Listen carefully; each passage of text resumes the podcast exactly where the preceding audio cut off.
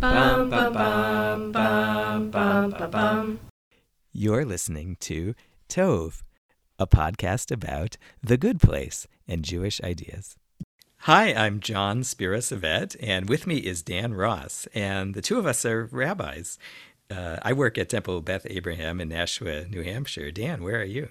I work a little bit south of you. I'm a rabbi at Central Synagogue in New York. And we know each other how? Oh, well, we have been learning together. We've been Chivruta study partners for, I think, over 2 years at this point. We were connected through the Wexner Fellowship, and we're both very grateful to Wexner for giving us the chance to go to rabbinical school and for introducing us to each other. And it's been such a pleasure to learn with you, John, over these past couple of years. Well, I'm glad to have you here on this inaugural episode of this podcast.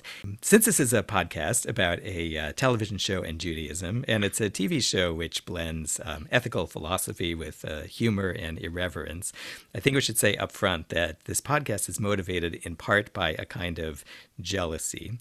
So, Dan, what would happen if someone came into your office and said, Rabbi, I have this idea for a year, instead of coming to the synagogue, what I think I'm going to do is every week listen to an episode of The Good Place and then talk about that with someone and what it means to lead a good life, and do that instead of, engaging in the synagogue. What would your reaction to that? Oh my goodness. Well, it's so funny because I believe that there are exactly 51, 52 episodes of The Good Place. So it really does function in its own way, like a Torah of sorts, right? You've got the cycle. I would say that, there's a lot of rich theology to be mined from The Good Place's sacred literature.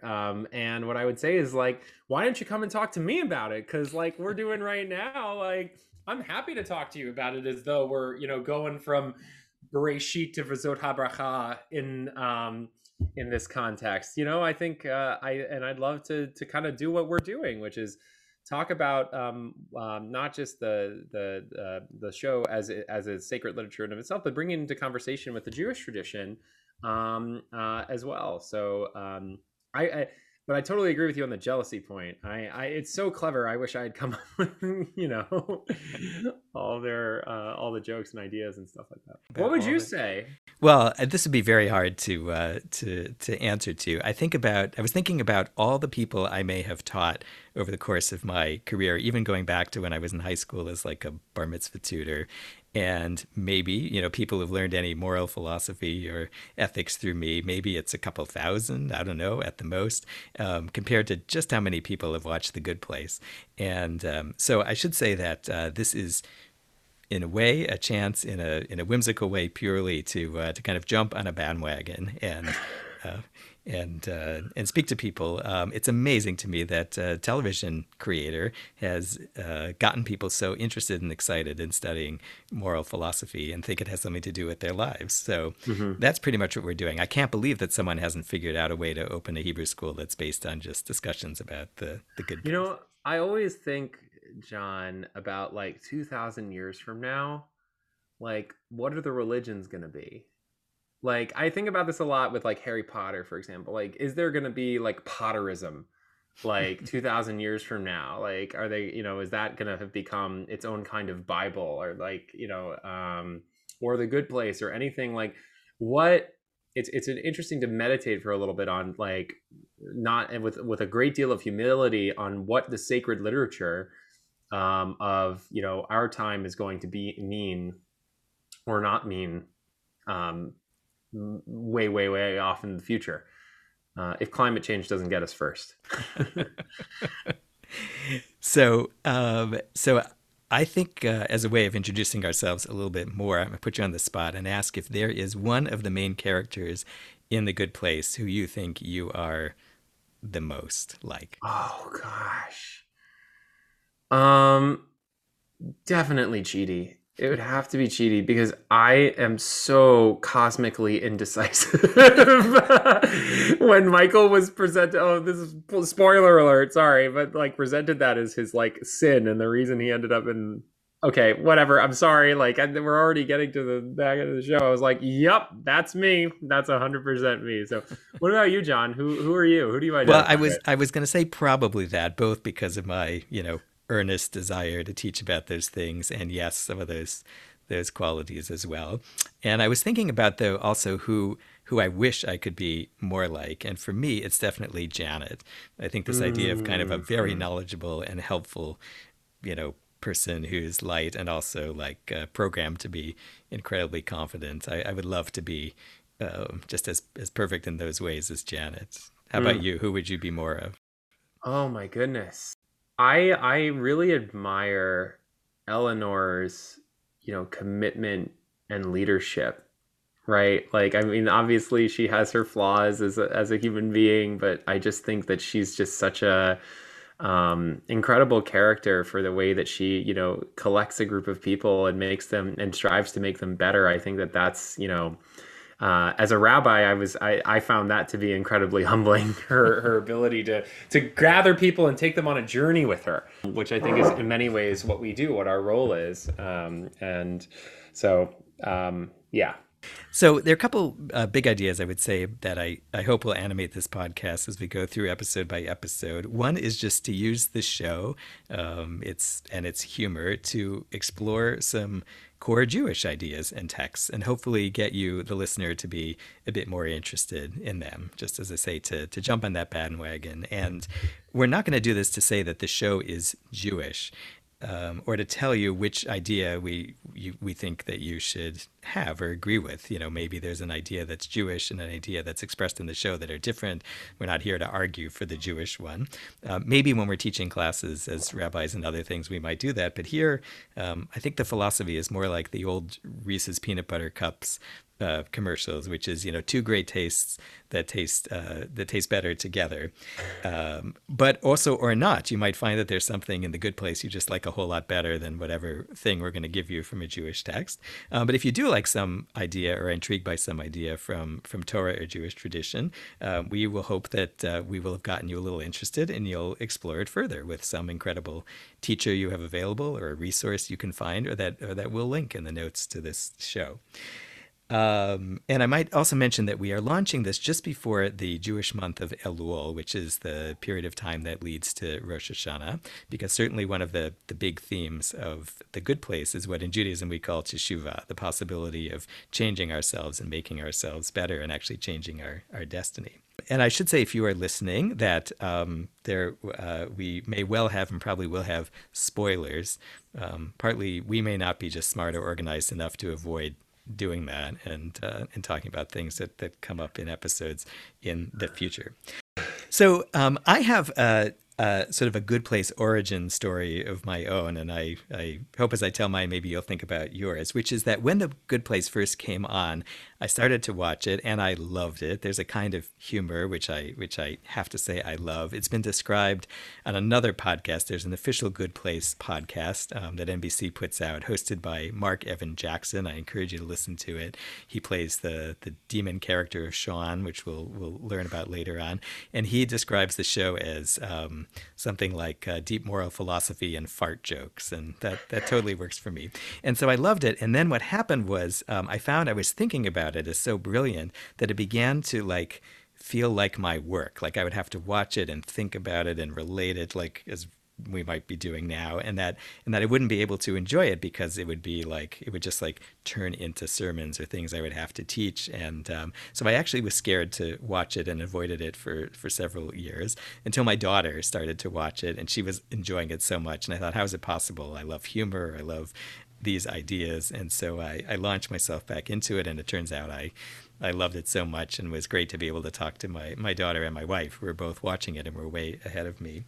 Do you remember how you first got into the show? I remember I got it on a tip from my friend, Rabbi Sarah Paris, who said, you should start watching this show on called The Good Place. It's on Netflix. And I said, well, what's it about? She said, it's a show about the afterlife. I know it sounds weird, but go with it. Just trust me. And then, my wife, also a rabbi, her name is Jade, and I started watching it together. And it just became like, you know, we binged through the first season. And then, you know, when it came back on, it became one of those shows that was appointment television for us that we looked forward to. Like, it's like we, like in the Game of Thrones categories, like unfolding at about the same time, on the same time frame. And I remember too, John, per your story of thinking about like, oh my God, how many sermons are in each of these episodes, right? It's like, it's gold to mine from, so.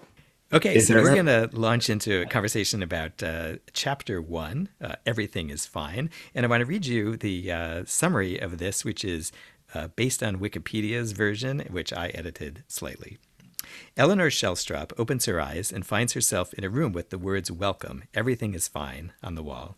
She is greeted by Michael, who informs her she has died after being run over in a supermarket parking lot by a truck advertising an erectile dysfunction remedy. Congratulating her, Michael tells Eleanor she was one of the best people on earth, and therefore she has entered the good place, a heaven-like afterlife. Michael gives Eleanor a tour of the Good Place neighborhood, which is full of frozen yogurt shops and pastel colors, before screening an informational video for her and the other new arrivals.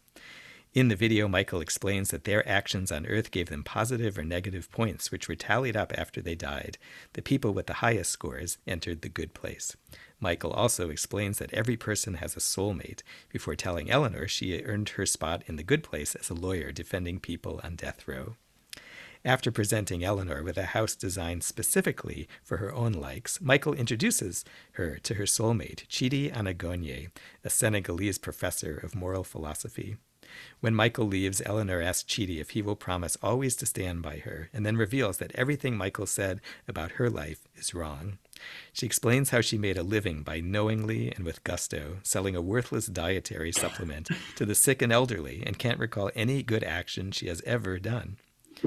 In town, Chidi introduces Eleanor to Janet, an always-at-the-ready fount of information about absolutely everything.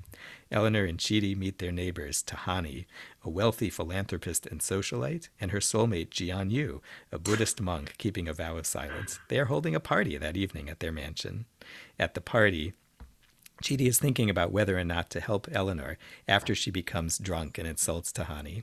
The next morning, Eleanor wakes up to see chaos in the neighborhood. Enormous beetles, flying shrimp, roving giraffes, everything corresponding to her insults about Tahani and the bad things she did in life.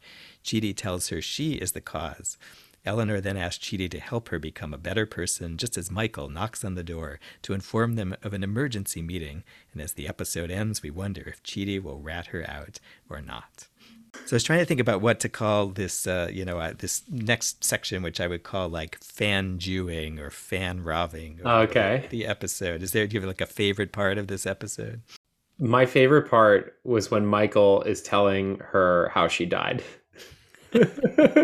Because it's very clear that something is off from the very beginning of the episode.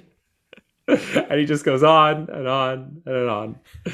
So that was my and also as someone who likes Froyo, I was imagining myself walking through the streets of paradise with 16 handles on every corner. That sounded like really appetizing to me. See, I totally didn't get that something was off at the beginning. But I will say that I did love the way in which Eleanor describes herself and like all the evil things that she has done, and this the way that she has this flashback to her experience selling Naso Pro and Naso Pro Senior to this worthless dietary supplement, and how she's like, I get it, I get to cheat people and defraud them. I mean, she just sells it as so. She owns it. She owns it. And that we somehow like her. We seem to like want to root for her and to. In some way, or maybe it's an incredible balance, I think about all the times where I see things where it's like, that's a really good actor because they made me not like them, right? Like how many things like, wow, you like just really embody, you like went for that super unlikable character. And Eleanor has all of the qualities and the whole story of someone who like I would find usually pretty loathsome, right? And yet at the same time, you adore her and you root for her. Exactly like you said, you want her to succeed, which I find to be both, a testament to her acting and to her the writing, obviously, and the composition of the character. There is, at the party later in the episode, Michael is giving a speech, and he looks right at Eleanor as he says, "Every single one of you is a good person."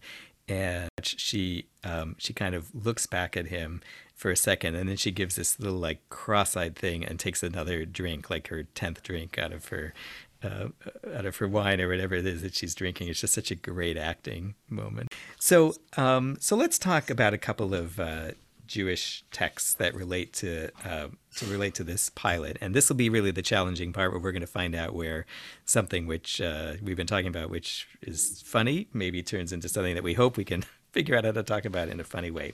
So this idea of the value of every action in terms of destiny relates to one of really my very favorite teachings about the season of the new year from Rabbi Moses Maimonides. It's from his Laws of Teshuvah, of Personal Change, chapter 3, number 4, for those of you wanting to look this up. It says, "Every person should see oneself the entire year as though perfectly balanced between merit and guilt, and also the entire world as thoroughly balanced between merit and guilt. If a person does one more wrong, that person tilts the balance personally and tilts the balance for the whole world to the side of guilt. If a person does one mitzvah, one good act, that person tilts the balance personally and tilts the balance for the whole world, all of it, to the side of merit, and saves and rescues both oneself and the whole world." So I love this idea that there's something like consequential about a particular act, and it really reminded me of this. It's lifting the cosmic significance of all of our, everyday interactions. And I also love that it is inherently picking up and noting this, like, this tension between, your own merit and you are contextually within the context of the broader merit of the entire world, right? Like that you as an individual cannot divorce yourself from the stakes of existence, right? As a whole, which is, it's an idea that we really shouldn't take lightly at all. Usually I think about this in connection with how your action affects the world, but the Good Place setup is that your action kind of affects your destiny. So in that way, it's a bit of a different idea.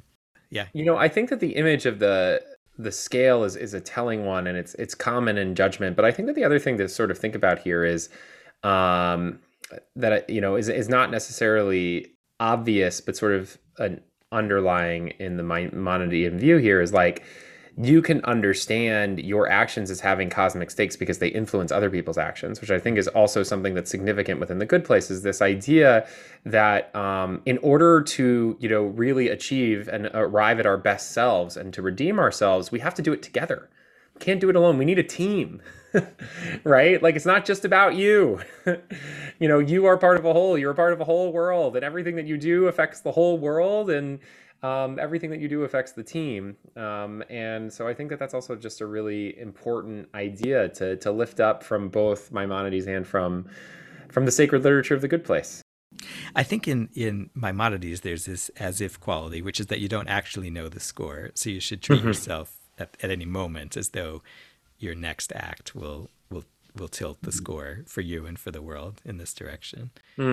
And you don't know the score in the Good Place, but like the difference here, and I think you hinted at this, John, that is not in the case of the Good Place, is that Michael doesn't tell like the collective score of everybody who's in the Good Place. Although, spoiler alert, collective scores do end up mattering in the future of the show. But was that season 3 probably? But the good, that you aren't aware of your, every merit point, merit badge, mitzvah point that you acquire over the course of time.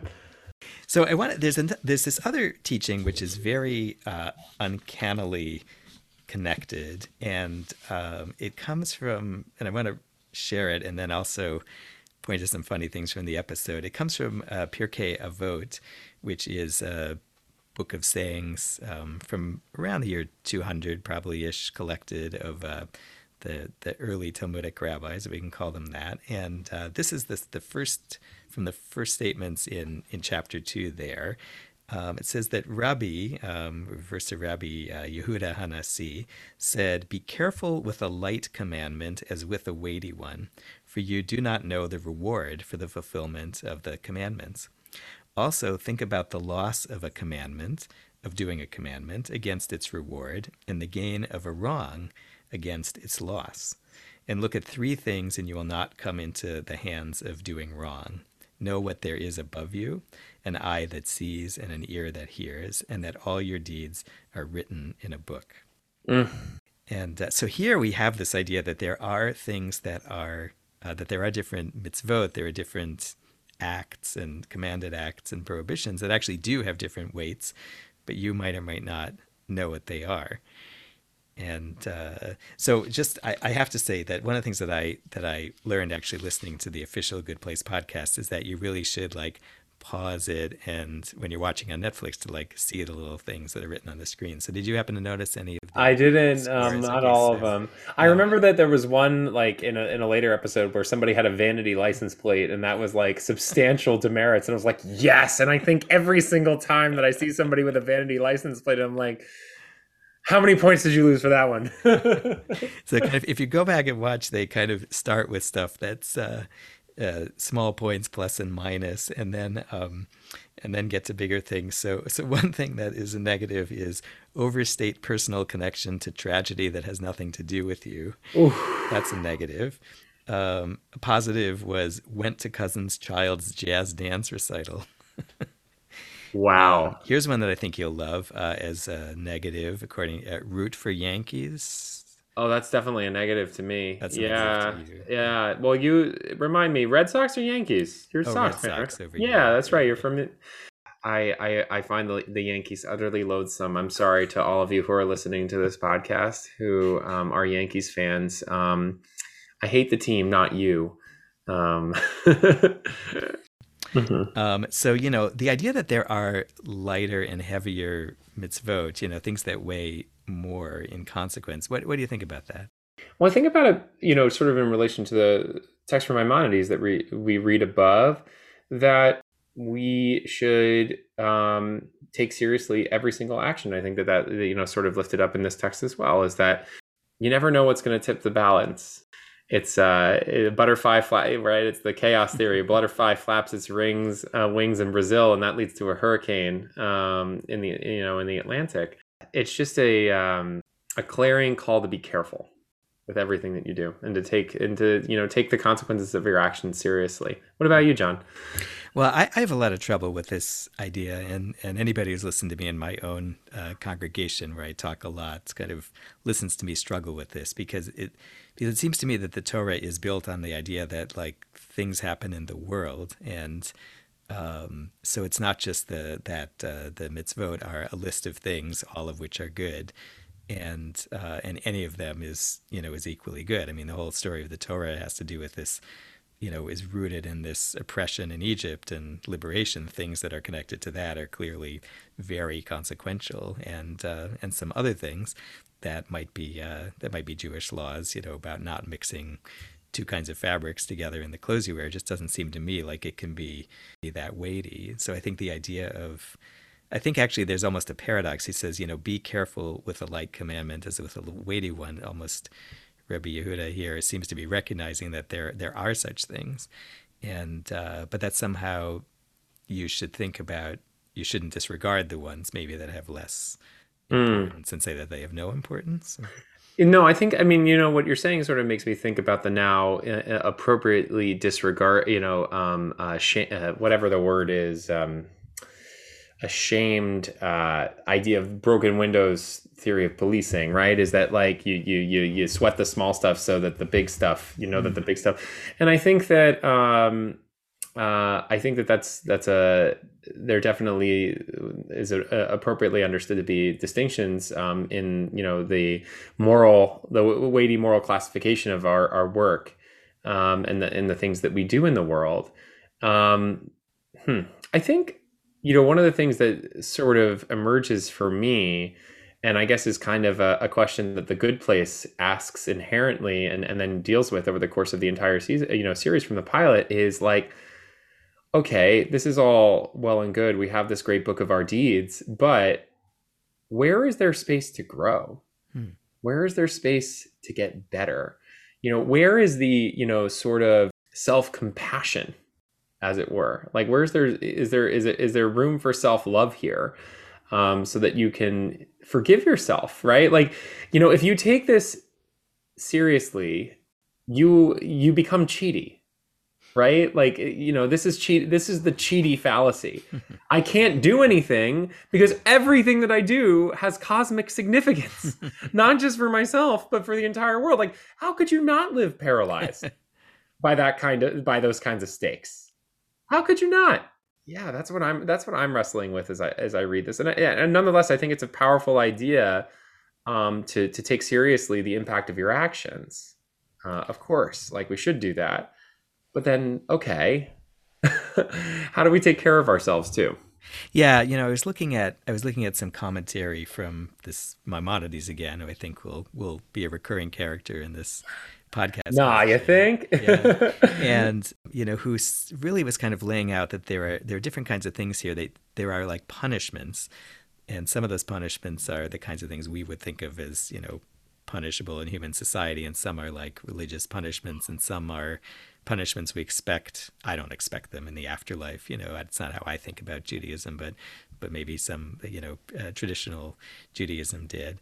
And then there's kind of a, you know, sort of inner rewards, and then there's kind of how God looks at our souls in the big picture, and that, you know, all those things are real, but we're not really aware of all of them. So at the end it says, you know, all your deeds are written in a book.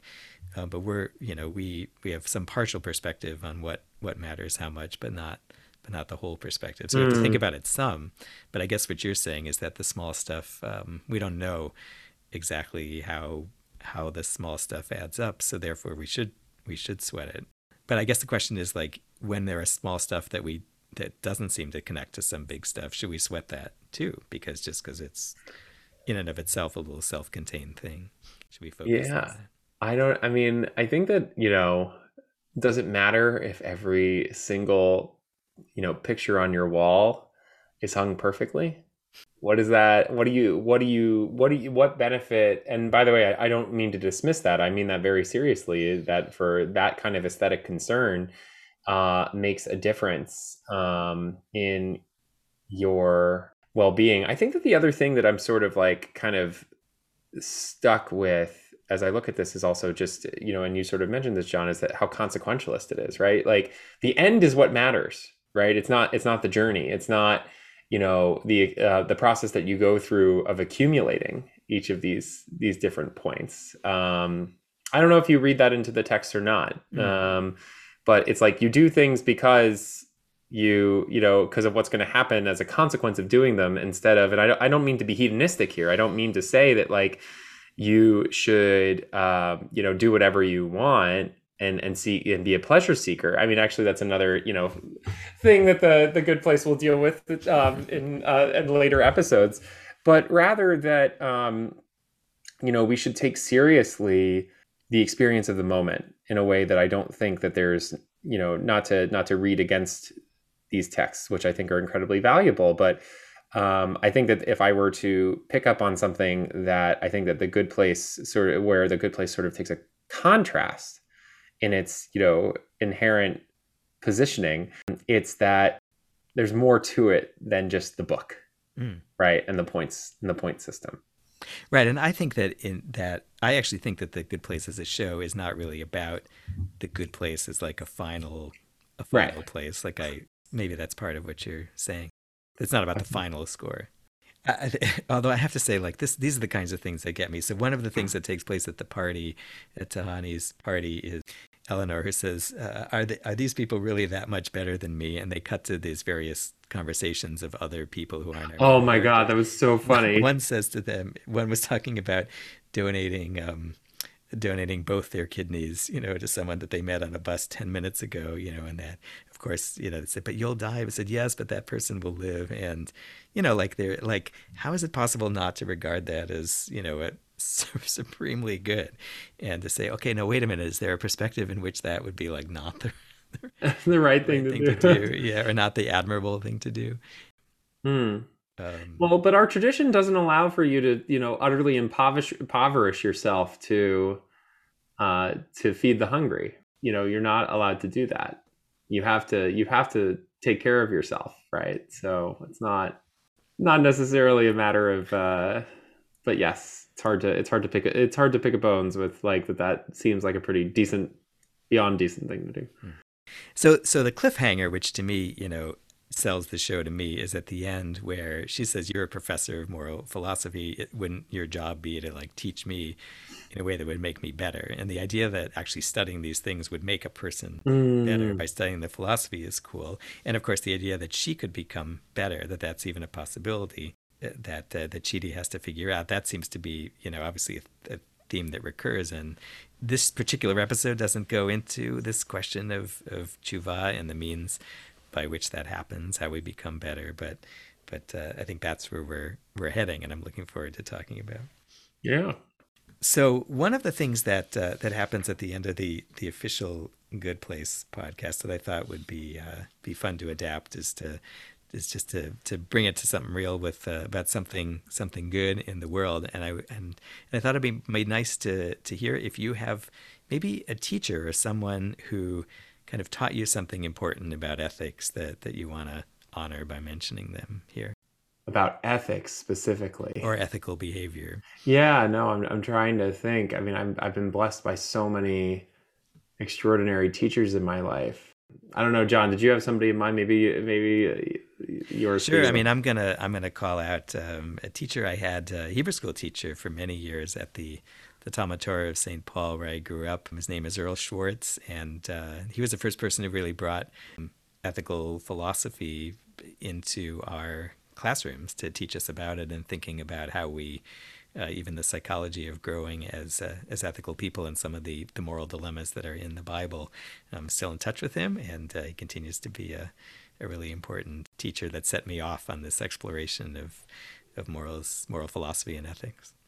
I had this wonderful teacher in college, Reverend Dr. Chas Howard, who was the university chaplain at Penn.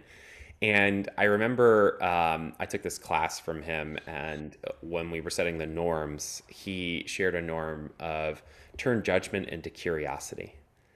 And that was just something that, you know, really a line that really resonated with me, and has, you know, been echoing in my head ever since, in terms of how I treat people and try and figure out their stories and how they got to where they are, knowing that, you know, everybody's fighting their own battle, and what can I learn from people, and also, you know, how can I help? How can I help is another question that I like to ask a lot. And that's the first episode of Tov. Thank you so much for joining us and helping us get started. Our website is tovgoodplace.com. That's T-O-V, Good Place, where you can see the texts we discussed and the Hebrew terms we used, as well as links for deeper dives. Subscribe to Tov wherever you get podcasts, and give us a good rating. Follow us on Facebook, Twitter, and Instagram @TovGoodplace. Again, I'm John Spira-Savet, and if you have ideas for how the podcast can be more interesting or more fun, email me at tov@tovgoodplace.com, T-O-V. You can follow me at RabbiJS3 or on my blog, rabbijohn.net. That's J-O-N. Thank you, Rabbi Dan Ross, for joining me. You can follow Dan at RAV_WOD and check out centralsynagogue.org. Thank you to my home base, Temple Beth Abraham in Nashua, New Hampshire, tbanashua.org. Come by if you're in the area, or join us on Zoom for learning or services from anywhere, anytime. Thanks again for joining us on Tov. And to paraphrase Mark Evan Jackson's sign-off on the official Good Place podcast, go learn more about something good. Bum, bum, bum, bum, bum, bum, bum.